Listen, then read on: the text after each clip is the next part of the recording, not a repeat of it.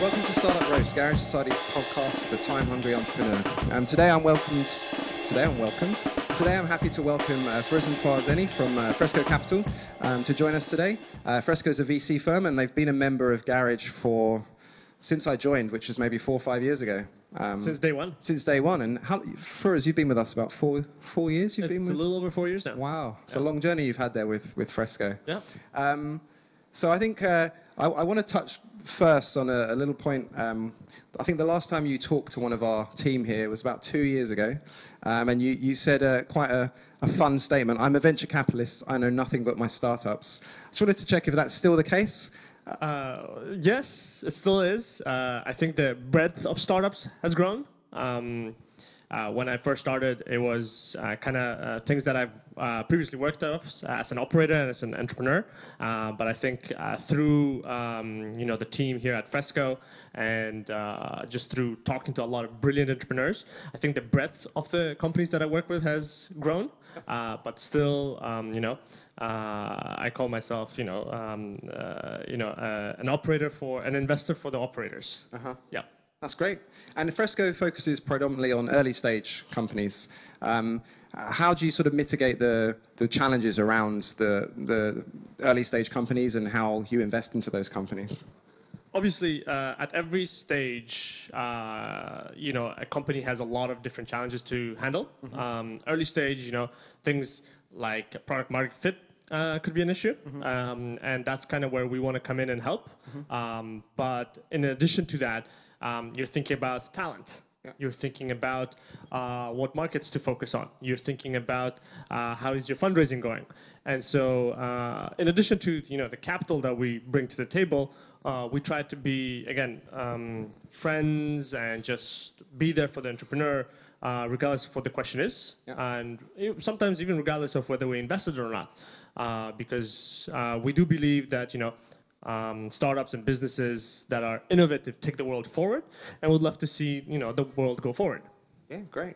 And how have you gone forward with Fresco? I guess over those four years, how's your relationship with the startups developed, and your relationship within the company? I guess, and your approach to how you work with startups as a VC.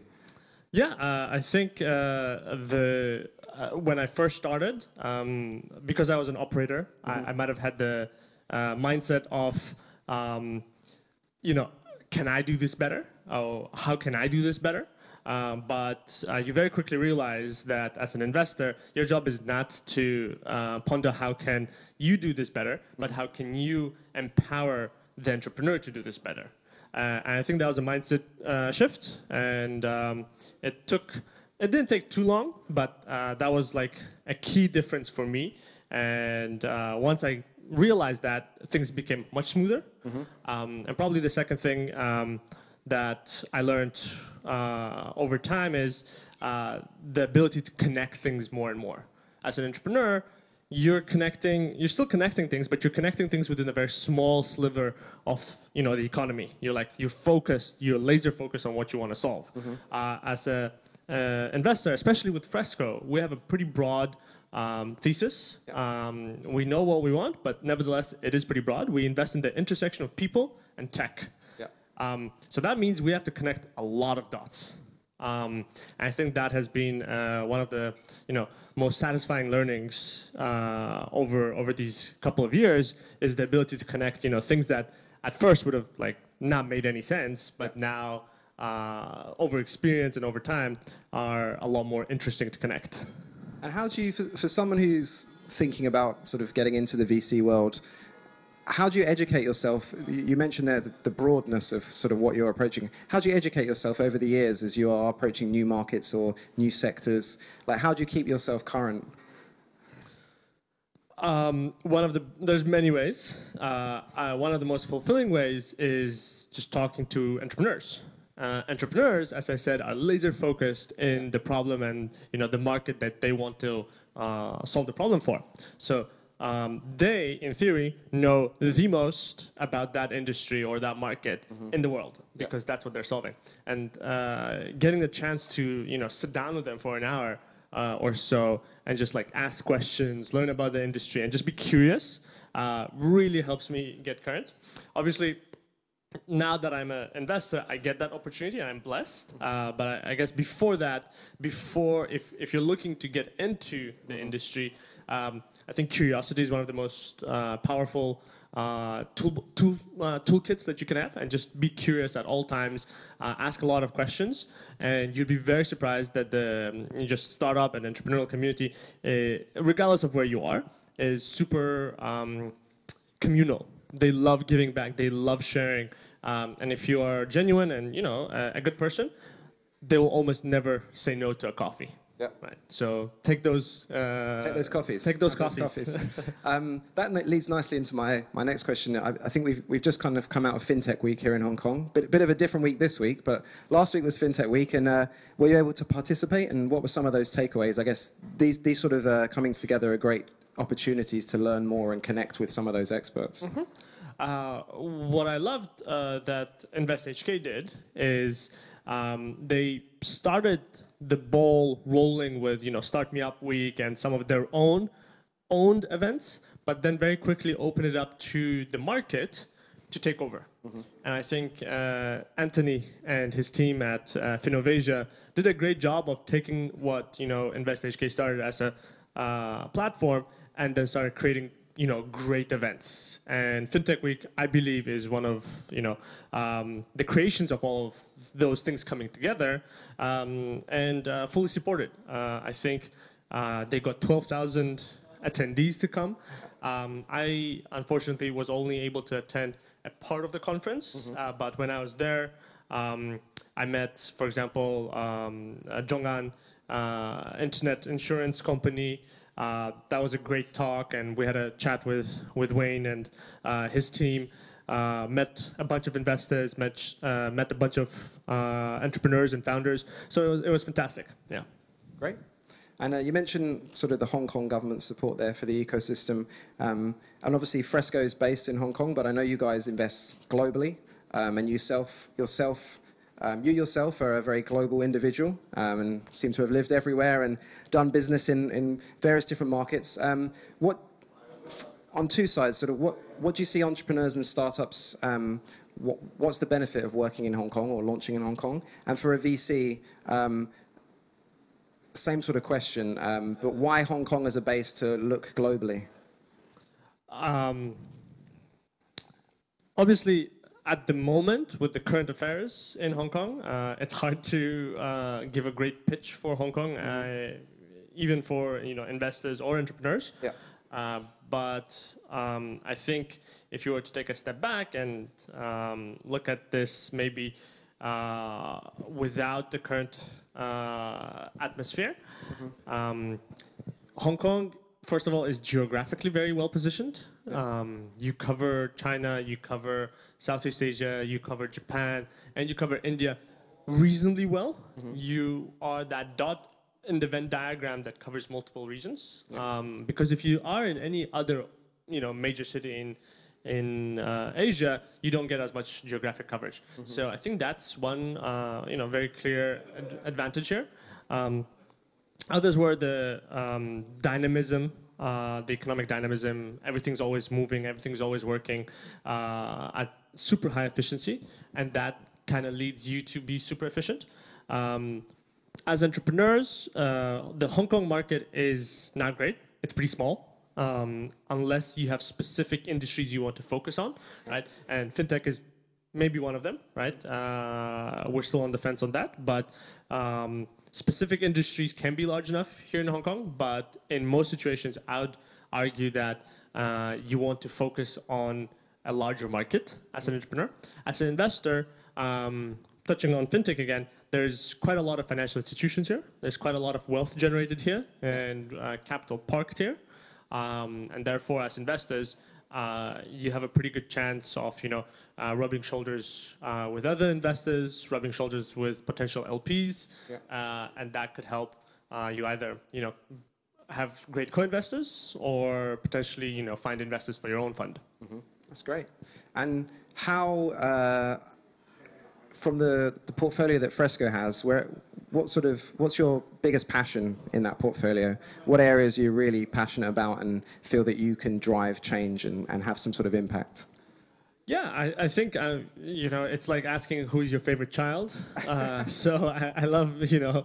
You, always need to have an answer. Yeah, uh, we love them all equally, um, and within our portfolio of you know uh, almost 60 companies today, uh, you know we love them all equally, and uh, the key is to be able to help them at key inflection points. Mm-hmm. Uh, and obviously, we can't be with them 24/7, but take our you know 30-minute or one-hour advice, and they will run with it and magnify that. And those are the entrepreneurs which we strive to work with, and uh, we're very uh, you know glad to say that we have those entrepreneurs in our portfolio. Mm-hmm. And so that's kind of what gets us passionate, uh, and that what gets me passionate is to be able to help them.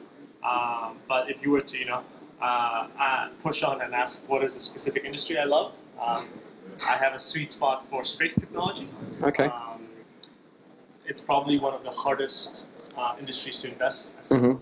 you know early stage VC. Yeah. Because uh, typically space tech is associated with you know Tesla, uh, Elon Musk's SpaceX. Yeah. Yeah. Uh, Richard Branson's you know Virgin mm-hmm. space. So you get these high capital intensive companies. Uh, and so early stage VC is not conducive to that. But uh, there are more and more companies like Spire, for example, mm-hmm. which is within our portfolio, um, that uses capital efficient methods to um, get into the space industry. So what does Spire do?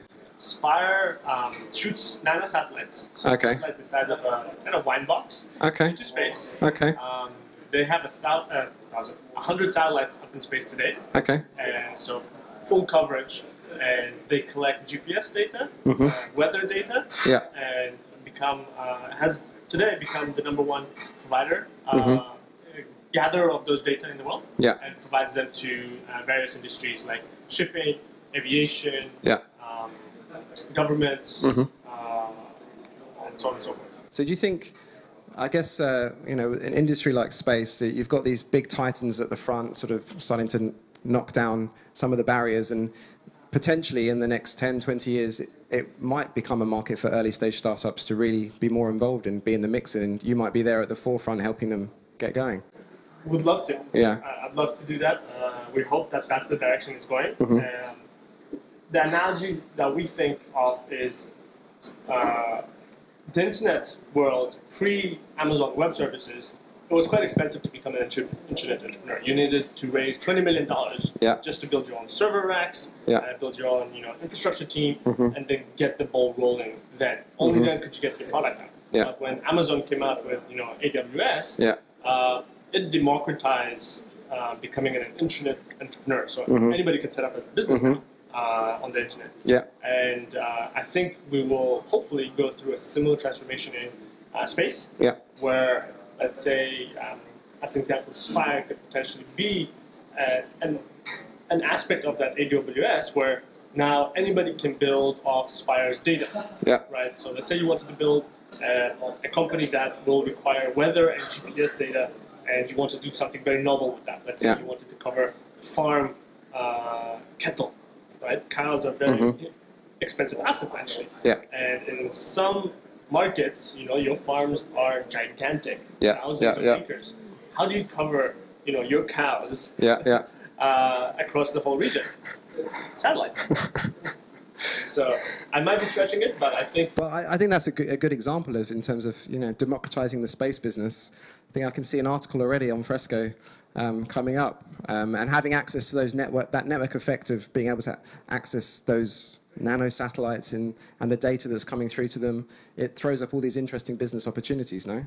Which, like you just mentioned, is the, the abundance of e-commerce stores, and, and this, this is all because of those initial foundations that were built. Exactly. So the infrastructure is being built, uh, and I think you know SpaceX is doing you know their bit um, uh, with shooting up another you know a couple thousand satellites mm-hmm. into space, and I think everybody's trying to build that infrastructure. Yeah. And then hopefully we'll uh, we'll have another application layer on top of it. And just to come back to space because it's quite an interesting topic. Uh, what are your thoughts on? I think f- for me, it's always very interesting how we had this huge boom in space um, exploration and funding. Um, through the 80s, etc. Everything kind of died down in maybe in terms of like the public perception. Still obviously going on and vast resources behind it.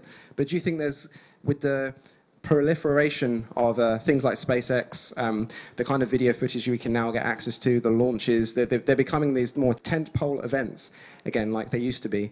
Um, do you think that's going to sort of start turning the wheel a little bit more towards this new sort of space exploration age? Um, and potentially as well with what's happening in society at large or what's happening governmentally. Um, is there going to be a new space race or some sort of new push to move beyond the stars? That's a great question. I don't know. but I think uh, one trend we see is, and this is not just for space, but overall. So if I was to try to explain why why we're seeing more videos or why is it more accessible, um, the internet um, has made everybody connected, right? So let's say uh, now I'm in I'm from Tajikistan and I love space launches. Today I have the means to be able to watch a space launch. Yeah, you don't have to go down to Cape Canaveral and stand there for six hours. And yeah. So uh, I can just go online, uh, open up YouTube or uh, whatever social uh, media platform um, I want to follow the launch, and I can watch it, right? And I think that that is touching uh, individuals kind of on the fringes, you could say. And so the internet is gathering a much larger audience than uh, we potentially had in, in the previous years, right?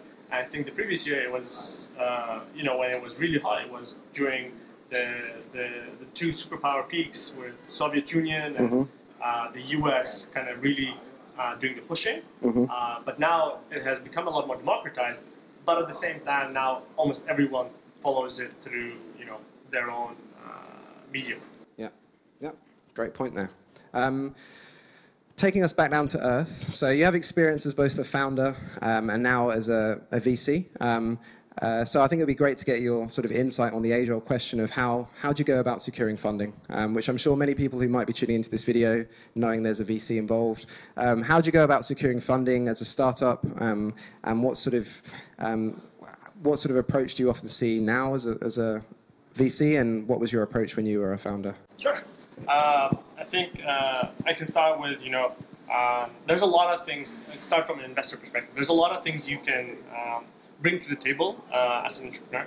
Uh, but I can mention one thing that we particularly look uh, for um, is uh, founder market fit. Right? So you probably heard me mention product market fit earlier, but what we, in addition to that, love you know, identifying if the founder is particularly passionate about their market. Mm-hmm. If he or she is passionate about a market, they will find the right problem because sometimes you don't have the right problem. Uh, and if you have the right problem, you'll find the right solution and or product, and you'll build it. Mm-hmm. And, uh, but critically, it is important that you love that market. And so that's something we look for. Uh, in addition, you know, to a number of other uh, data points, but that's something very important to us. Mm-hmm. And so I would say um, if you're trying to, you know, get an investor hooked or at least, you know, a chat or a coffee, um, try to show, you know, you have that founder market fit, mm-hmm. uh, and that will be definitely something that we'll be looking for. Uh, and then, uh, as a, when I was an entrepreneur, I, I made a myriad of mistakes um, when I was building my company. Uh, so they were, it was a lot of fun, uh, painful, but still fun. in retrospect, there was a lot of takeaways. Um, I think what I did when I was trying to secure funding was we always focused on um, uh, traction. So it was, you know, kind of honed in to me from early days, from my mentors and from the accelerator that we went through that customer traction is the most important metric you can try to mm-hmm. show to any external party that you want to collaborate with. Be it customers, right? If customers hear that you have good customer traction, they're more likely to buy. Um, if you have investors, uh, you say you have pretty good customer tracking, they're more likely to invest. Uh, partners will be more excited, so on and so forth. So um, that was something that I learned uh, very early on, and I'm grateful to the advisors and the community to uh, have taught me that. Mm-hmm. Uh, I still think that stands today. Yeah. Uh, the more customer traction you can show, yeah. be it like conversations. You don't need to have hard revenue numbers, mm-hmm. but say like you are talking to your customers and you have metrics. Ah, I've talked to 17 customers. Got the engagement. There's loops Engagement, coming there's- back. Yeah, Yeah, yeah. there's feedback going on, and uh, obviously, you know, you might come back and say, "Oh, we, but we don't have revenue." Like, but you are you talking to your customers? And Yeah. as long as you're doing that, I think you're in good shape. Great. So that's a good one to remember if you're ever pitching to for us in a, in a meeting. Get those traction numbers up. Um, you mentioned there about um, building companies um, and many sort of startups these days who are looking for that sort of hyper growth element. There's there's this element of tech that's always there. Um, do you think it's vital that tech is forms the backbone of any company these days? Um, because I think increasingly you're starting to see some of these companies start to unravel a little bit when it realizes they've potentially overpromised how much tech is just baked into their, their growth. Um, so what are your thoughts on, on, on that? Yeah, I think it's a great question. Uh, is tech necessary for a business? Um, I think tech takes many shapes and forms, uh, but taking a step back to start a successful business, you don't necessarily need technology, right? Uh, technology is the typically the enabler of scale, uh, and so for venture uh, investors like us, uh, for VCs, you need uh, we need to invest into scale because that's the type of capital we allocate, right? And so we will look for companies that will scale, and that is typically uh, correlated with technology, right? That doesn't always have to be the case, but that's typically where we come in. Uh, I can give you one example of uh, a company that not many people classify as a tech company, Starbucks. Starbucks was VC funded, Yeah. right? Uh, and they went for scale, right? So they are kind of they're everywhere now, right? And that's the type of um, scale we look for when investing, right? So Yeah. we wouldn't invest into a Starbucks, but Yeah. Venture investors do. Yeah. Um, but you can build many very successful businesses that are uh, not uh, tech enabled, um, are not venture uh, capital, you know, intensive. Um, you could, you know, uh, set up your own uh, wine shop. Uh, you can set up um, your own uh, consulting firm. Those are all successful businesses, right? Uh, with not or very little tech. Yeah. And that's perfectly fine. Yeah. But it's a different segment of, you know, the whole economy and the business world. And do you feel there's do you feel there's a sort of a change in the wind maybe in, in where we're going with investment into startups and this hyper growth sort of phase that's been happening a little bit as we're starting to see the Ubers, the WeWorks, the, the these sort of some of these IPOs falling flat or not even happening and sort of the true value of what some of these companies are producing not quite matching what their sort of output is. Yeah, the, uh, the, the, the techlash is very much The techlash, I like that. Yes. The techlash is very much real, um, and I think it goes uh, probably deeper than you know whether it's technology uh, driving them or not. But uh, I would probably want to focus on the culture, right? And I think we have, uh, and we're all part of you know uh, the ecosystem, so we can't blame, we can't you know point the finger at one and say it's their fault or not. We're all part of it. Is we as an ecosystem have to do a better job of um, being inclusive, creating the right culture, uh, putting the right values, and aligning various stakeholders together uh, when building a company. And I think that's critical. Um, I think that sometimes gets overlooked in company building. We overlook uh, culture, we overlook getting the right values in. Um, and I think whenever that happens, um, you get situations like Theranos, you get situations like WeWork, and uh, obviously uh, Uber has been well documented in its culture issues. Uh, you can still build successful businesses, Yeah. but uh, clearly there are you know things that uh, make it very difficult for companies to scale Yeah. the size they are. Yeah, it's keeping the culture. The culture is core and key to how you scale, and small sort of uh, issues within that culture. Once you start scaling, they just magnify, right? Exactly. Yeah. So Garage has just opened a, a workspace within an airport at Changi, uh, calling it Connect. Um, and I think this is part of our sort of move uh, within the future of work. Um, starting to see how people are changing, uh, workplaces are changing. I think, uh, I mean, th- this week in Hong Kong, a lot of businesses are obviously having to uh, come to terms with flexible working and are now, now able to offer it, um, surprisingly. So that's sort of our, our move into a little bit more of a, a flexible way of working. You're in an airport, you can drop in, and it's an innovation hub. Um, and I think uh, the future of work is an area that Fresco is obviously interested in. Um, and the habits and changes of how we work um, is a key part of sort of some of your portfolio. So, uh, what's some of your um, thoughts behind that, and where we're going with the future of work? Lots and lots of places, right? So I think there's a lot of different trends coming together. Mm-hmm. Um, I think um, can, you know, give one example. Um, is um, our company Pipedrive. Mm-hmm. Um, it's a it's a CRM tool, uh, basically the IKEA of CRMs. Mm-hmm. Uh, uh, so what they do is they focus on uh, SMEs, so companies with you know 500 headcount and below. Right? So Salesforce, uh, we also all know, is you know 10,000 employees, 1,000 or 10,000 employees per month. Yeah, it's a huge uh, deployment. Mm-hmm. but one trend that you know we've already been on and we've seen is the growth of you know independent workers, freelancers, smaller teams, uh, even within large organizations, smaller teams, SMEs, more startups, and um, Salesforce is not really uh, built for those type of teams, right? You need uh, something, you know, um, like the IKEA of CRMs yeah. Uh, that you can build on your own. And Pipedrive uh, jumped on that trend. Uh, and I think that trend is only continuing to grow, mm-hmm. where you know there's more independent teams. So Slack is another example of that, mm-hmm. where even within large organizations, uh, you could have smaller teams kind of being independent and doing their own thing, and Slack allows yeah. for that. Yeah. Um, uh, Slack, Pipedrive, and the list continues. So that's one trend in uh, the future of work that we like mm-hmm. and mm-hmm. we've seen and we've invested. Mm-hmm. It's connecting the, it's providing that framework and foundation for the businesses to work flexibly, I guess, which I'm sure, again, larger organizations might be finding this week, oh, we, we don't actually have the right systems and procedures in place to allow staff to be able to work flexibly from their home. Um, if you do have them in place, it's actually very easy and for us all to work sort of anywhere really um, and be able to connect and work together, share resources, comment and engage on, on work together. That's very true. I think uh, you're seeing, you know, more um, work from home mm-hmm. or work cross borders, mm-hmm. right? So uh, we take Fresco as an example. Uh, we are uh, a pretty global team. Mm-hmm. Uh, our teams are based in Silicon Valley, uh, Tokyo, and here in Hong Kong. Mm-hmm. Right? And uh, through the use of technology, you know, um, we're super, we're hyper connected.